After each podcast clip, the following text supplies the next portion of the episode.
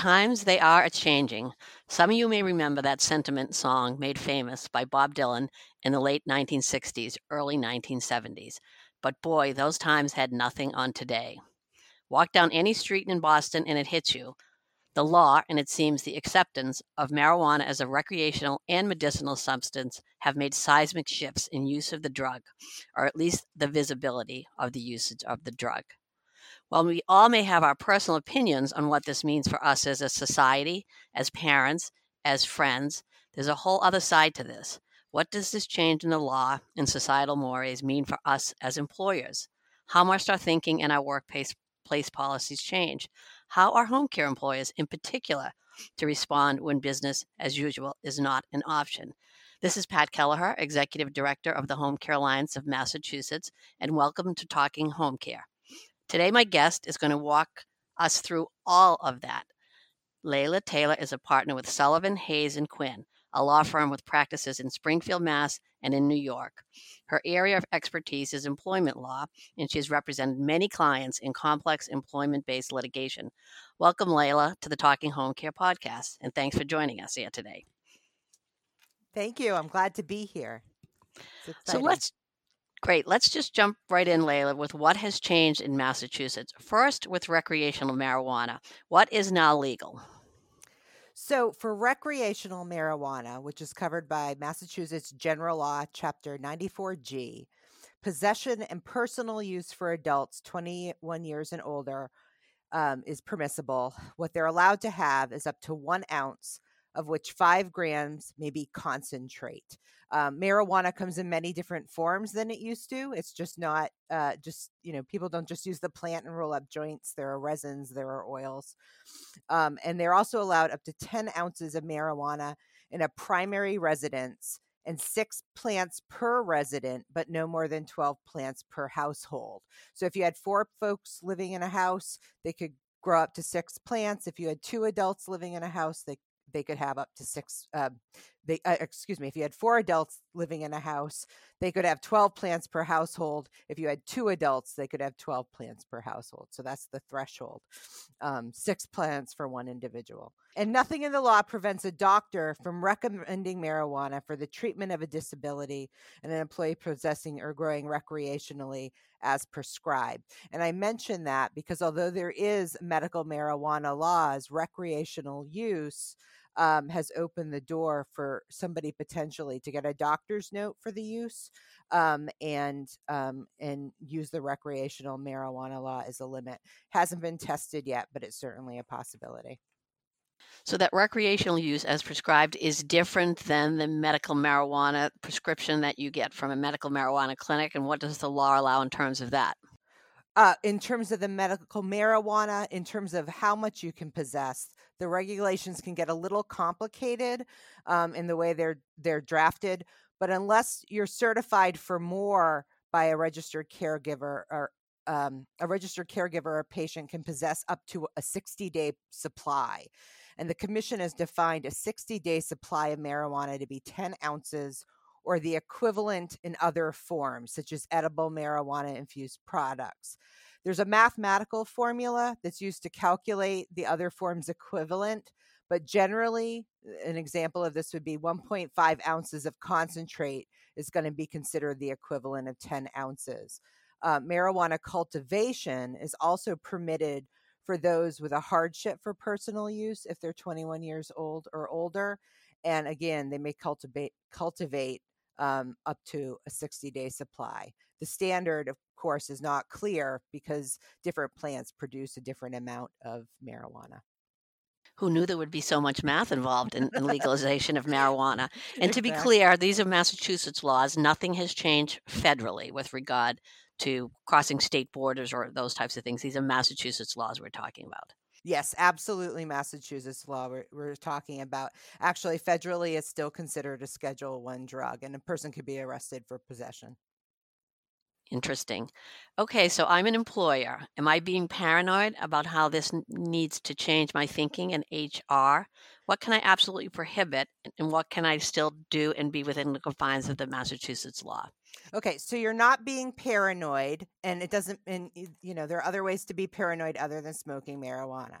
So that was a test there. but but so so there are a couple of things. First of all, there was a case, and it's called um, Barbuto versus Advantage Sales and Marketing. It was a lead case in marijuana. Uh, uh, involving medical marijuana in Massachusetts. And one thing that it really absolutely complicated is the issues of reasonable accommodation. So if somebody is prescribed a medical marijuana card, or theoretically, I haven't seen a test case yet. Theoretically, a doctor prescribed wrote a note out for a prescription said, you know, you should use marijuana for your headache, your migraine headaches, um, and the person then got recreational marijuana. Um, no test case out there yet, but it's certainly feasible. What Barbuto would say is that if somebody is a qualified disabled person and they're using something outside of work, uh, medical marijuana, then they're entitled to to engage in the interactive process, um, and that it, that outside use might be accommodated. So, whereas employers under federal law um, regardless of any kind of federal requirements like CDL or something like that, could prohibit um, outside use of a Schedule One drug. Um, with this Barbuto Barbuto holding, an employer in Massachusetts who's faced with an employee who says, "I take marijuana outside of work it's been prescribed by my provider because I have a disability, that employer is now obligated to go through the interactive process. So that's the major complication in Massachusetts. Um, in terms of what you absolutely can still prohibit, is you can prohibit possession at work, using it at work, distributing, dispensing, or transferring at work, and you can prohibit being high at work. Now, knowing when somebody's high at work can be a tricky thing and and I'm sure we'll you'll ask me some questions about that but but you can absolutely prohibit somebody's use, possession, distribution, transfer, dispension in the workplace. It's the outside use where this becomes very a little bit problematic. And can you explain again when you use the term interactive process? Tell me again what that exactly means. Okay, so in Massachusetts and, and under federal law as well, although medical marijuana use isn't protected under the federal Americans with Disabilities Act. It's 151B, which is the state counterpart that requires folks who are qualified disabled people to have a reasonable accommodation at work. The Barbuto decision said if somebody has a disabling condition and they've been pres- they, they've been prescribed marijuana or they have a medical marijuana card that outside of work marijuana use might need to be accommodated. And an employer can't just terminate somebody for failing a marijuana test if they have um, if if they've been prescribed marijuana because there there's a legal obligation if they're just if they're asking for an accommodation to engage in the interactive process. Now what the what that means is the employer needs to sit down and talk to the employee about what their medical what their what what their what kind of accommodation they need to effectively perform the essential functions of their job in their workplace. And maybe they'll say you know i need to use this medicinally because i have migraine headaches and it helps me control the ability you know the onset mm-hmm. of a headache right? And so the employer can then say well you can't come high to work. Do you have to do you have to use it you know at work? Right? And if the employee says yes i have to use it at work you can prohibit that still.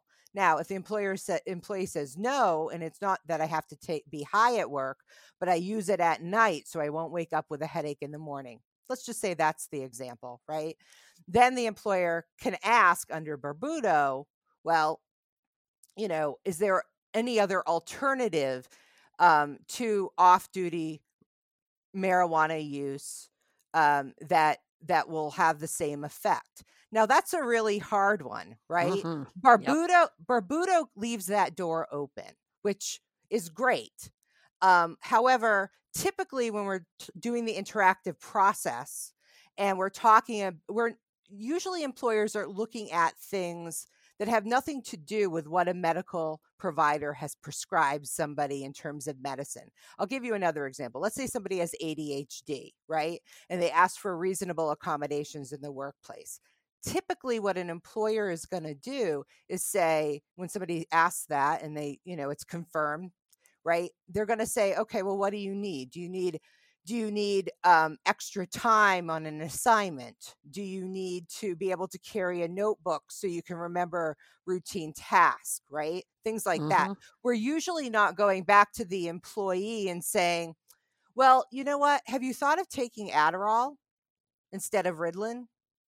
And barbuto seems to suggest you can do that um, and, and and that's where it gets very tricky for employers because I don't know if if the EEOC or the MCAD, if that case was presented, um, is going to allow the employer to get that invasive in the interactive process. So I know I strayed a little bit from your answer, mm-hmm, but mm-hmm. I thought that was important to to note. It, it's Barbuto's complicated because it's not a complete decision, and the parameters of what that interactive process would entail um, is is is still a gray area. And that's the complications of medical marijuana, where you actually have a prescription. Clearly, we now accept that we have employees and prospective employees who will recreationally and legally engage with marijuana when they're not at work. So, what about testing? Given that recreational use is legal, do you see that employers are moving away from pre employment drug tests for um, home health aides, home care aides, nurses, or other people um, that they might employ is that no longer being part of the pre-employment screening practice? It it really depends on the employer. I think uh, most of this comes down to policy right? So so some employers eh, and they look at certain things when they make these determinations. What kind of safety sensitive functions are our employees engaged in? What is the organization's personal philosophy around recreational marijuana use, right? And those differ. Those differ from organization to organization. Um, and and you know, and one of the other considerations that I, I often see in my practice is, you know, am am I if if we if we require marijuana testing on our pre-employment drug panel, is it going to essentially potentially screen out folks who um, are qualified and we're having a really hard time getting people in. Um, and so those are things that I think employers think about. The other complication that some employers think about, and, and, this is another one that sort of goes to philosophy, but I see it in my practice is, you know, you know, where's the distinction between medicinal and and recreational you know drug drug use and and you know because marijuana when it's tested unlike so many of the other drugs that are tested in these panels it can stay in the system and somebody mm-hmm. might not be presently intoxicated some employers are taking it off because they don't see it as a true assessment of whether somebody's presently intoxicated so those are the things employers so i see folks moving away from it um, because it's a little bit more complicated um, and the testing around marijuana um, and what it what it actually shows is a little bit different than other things. So, so what we're saying is, um, in light of the legalization of recreational marijuana, um, employers should be having these conversations at the leadership and the HR leadership level to say, what is our philosophy? What is our practice? Given the change in Massachusetts law, is there anything that we need to change in our pre-employment um, policies um, also, given the the need to to find employees and all of what you had said about having marijuana in your in your drug uh, panel screen does not necessarily mean you're high at the time. So they should be having those conversations now between the HR department and the leadership of the organization.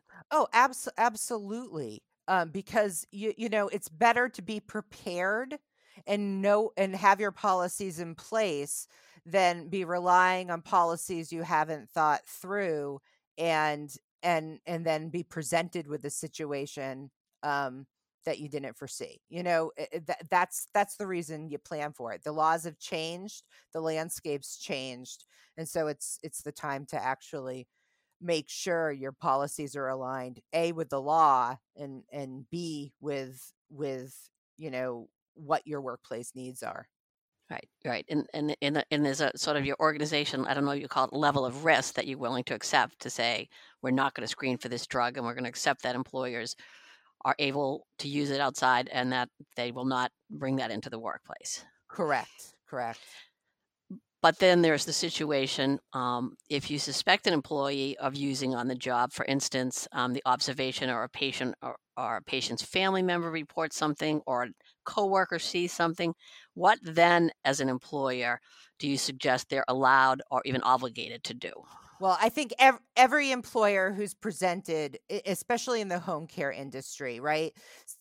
Here, sometimes f- folks are out in the field. They don't have a supervisor continuously watching their work. And so you're getting anecdotal uh, you're getting feedback from patients, patients' families, sometimes coworkers on the change of shifts, right? And so if you're getting that feedback, that even if you don't have a reasonable suspicion testing policy, and a you have to have a policy in order to do the testing, or else it's ripe with with you know risk. But even if you don't, you absolutely have an obligation to investigate, right? And and one of the things I found in my practice is that even for employers that don't have reasonable suspicion policies, that don't test, that if employees are coming to work intoxicated, right? And we know that home care workers perform safety sensitive functions. Now depending you know for some folks if they're a visiting nurse for example they might be administering medications right? That's safety sensitive. It's pretty important work. If somebody's driving a home care worker driving pre uh, you know individuals to appointments mm-hmm. they're they're they're driving them in in a in a motor vehicle. That's a safety sensitive work so you absolutely, and most, and often if they're deal, working with the elderly or folks with disabilities, they're also protected folks under different laws. So you absolutely need to investigate. And what I found is that if people are intoxicated at work, they're probably also having performance issues that violate other workplace rules, right? They're they're missing uh, they're late to work. They're they're mm-hmm they're missing you know they're missing the client's appointments and driving them to places on time. Um, they're not able to get into they're not coming to work um, and their motor functions are such that they're stumbling and they can't they can't um, physically drive somebody when they're supposed to um, or, or they're you know not looking out adequately for a client's safety and violating other rules. So one of the things I, always tell employers is remember testing is one thing that you might have and you might have available in order to to approach um, a, an employee who is intoxicated. But if you don't have those policies you likely have other policies and rule violations that allow you to deal with the conduct and also discipline an employee. Because at the end of the day that patient or client safety is absolutely critical and you've got to be able to respond to it so you can use your, your traditional conduct and, um, and, and, and, and evaluation policies, but what you're also saying is you might do well to have a reasonable sus- suspicion testing policy or make sure if you have one, um, it's in line with the current times. Correct. Correct. Yeah.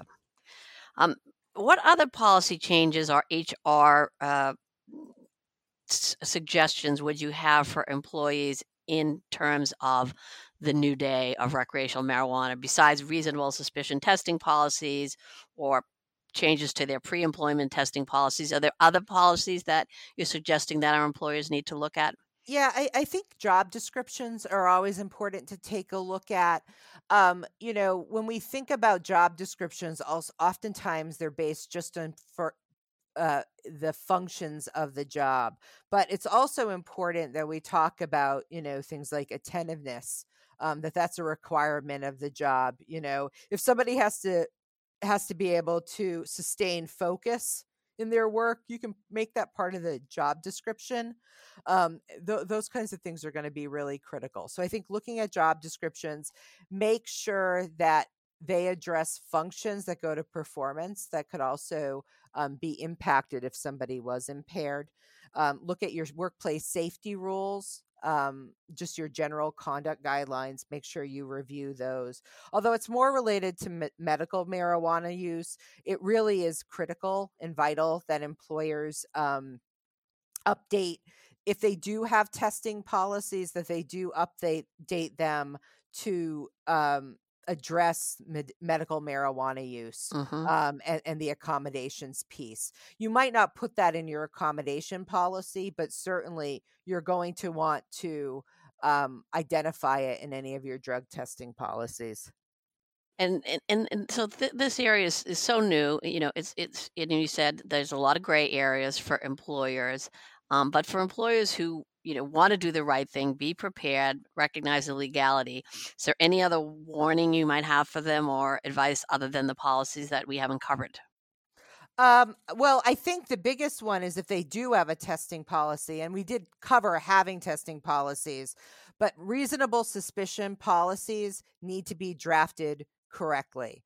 And supervisors really need to be able to be trained to identify reasonable suspicion. Um, and so typically, when we look at those kinds of policies, they're going to give examples of things reasonable suspicion is based on certain kinds of psychomotor changes, things like slower response time, delayed reactions, social interaction changes, speech changes, personality changes. Um, there, there's usually a number of things, and it's not going to be one thing that's dispositive but there's two components to it. It's making sure your policies are in compliance with Massachusetts law on testing. But the second piece is really training your managers, right? Training them on investigations, response times, and also what to look out for when it comes to reasonable suspicion testing. And otherwise, this isn't a policy that we pull out of a drawer when we have to use it. It's a policy that's living and breathing, then, and that everyone at a certain level in the organizations understands what it is, understands their role in in in in in, um, in, in complying with it. Because Correct. you're right, if HR just develops it and the rest of the team don't understand what it is or haven't been trained in it, then you really um, don't have something that's effective or operable.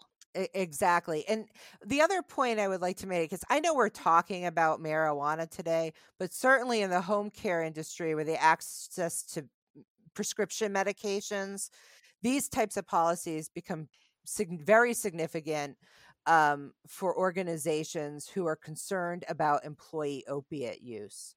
And hmm so, you know, when we talk about drug testing policies, making sure the reasonable suspicion testing piece is in compliance um, is is particularly important because uh, of that kind of potential for abuse as well.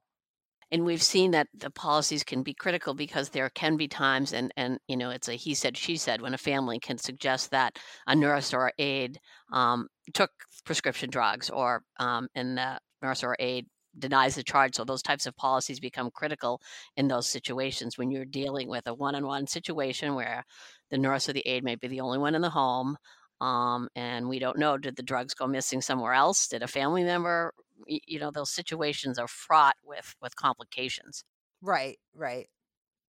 well i think Absolutely. good advice for um, all of our employees um, thank you layla can you tell our podcast listeners how they can reach out to you should they need more assistance in this marijuana minefield or if they find themselves in an employee situation relative to other massachusetts employment laws how can they find you So I am um, a partner at the law firm of Sullivan, Hayes and Quinn in Springfield, Massachusetts. Um, our website is www.sullivanandhayes.com. It's all one word, and the A A N D D is spelled out. My email is Layla, L A Y L A dot Taylor, T A Y L O R, at sullivanandhayes.com. Um, and, and those are probably the best ways to reach me. Um, and every once in a while, I speak with before the Home Care Alliance. So it's, it's, you know, it's possible. They, they do great work. So it's well always thank you for possible. that no problem. Um, Uh, Layla did do the a webinar presentation on this topic for the Home Care Alliance a month or so ago, and the slides for that um, webinar will accompany this recording on our podcast website. So you can look at the slides as well as um, hear Layla's words of advice. I thank you, Layla, for giving us your time today. And I thank all of you for listening to Talking Home Care. Thank you.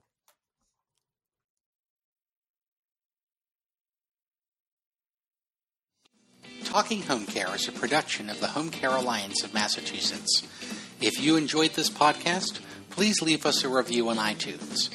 For more information about our association, visit us at www.thinkhomecare.org. Thank you.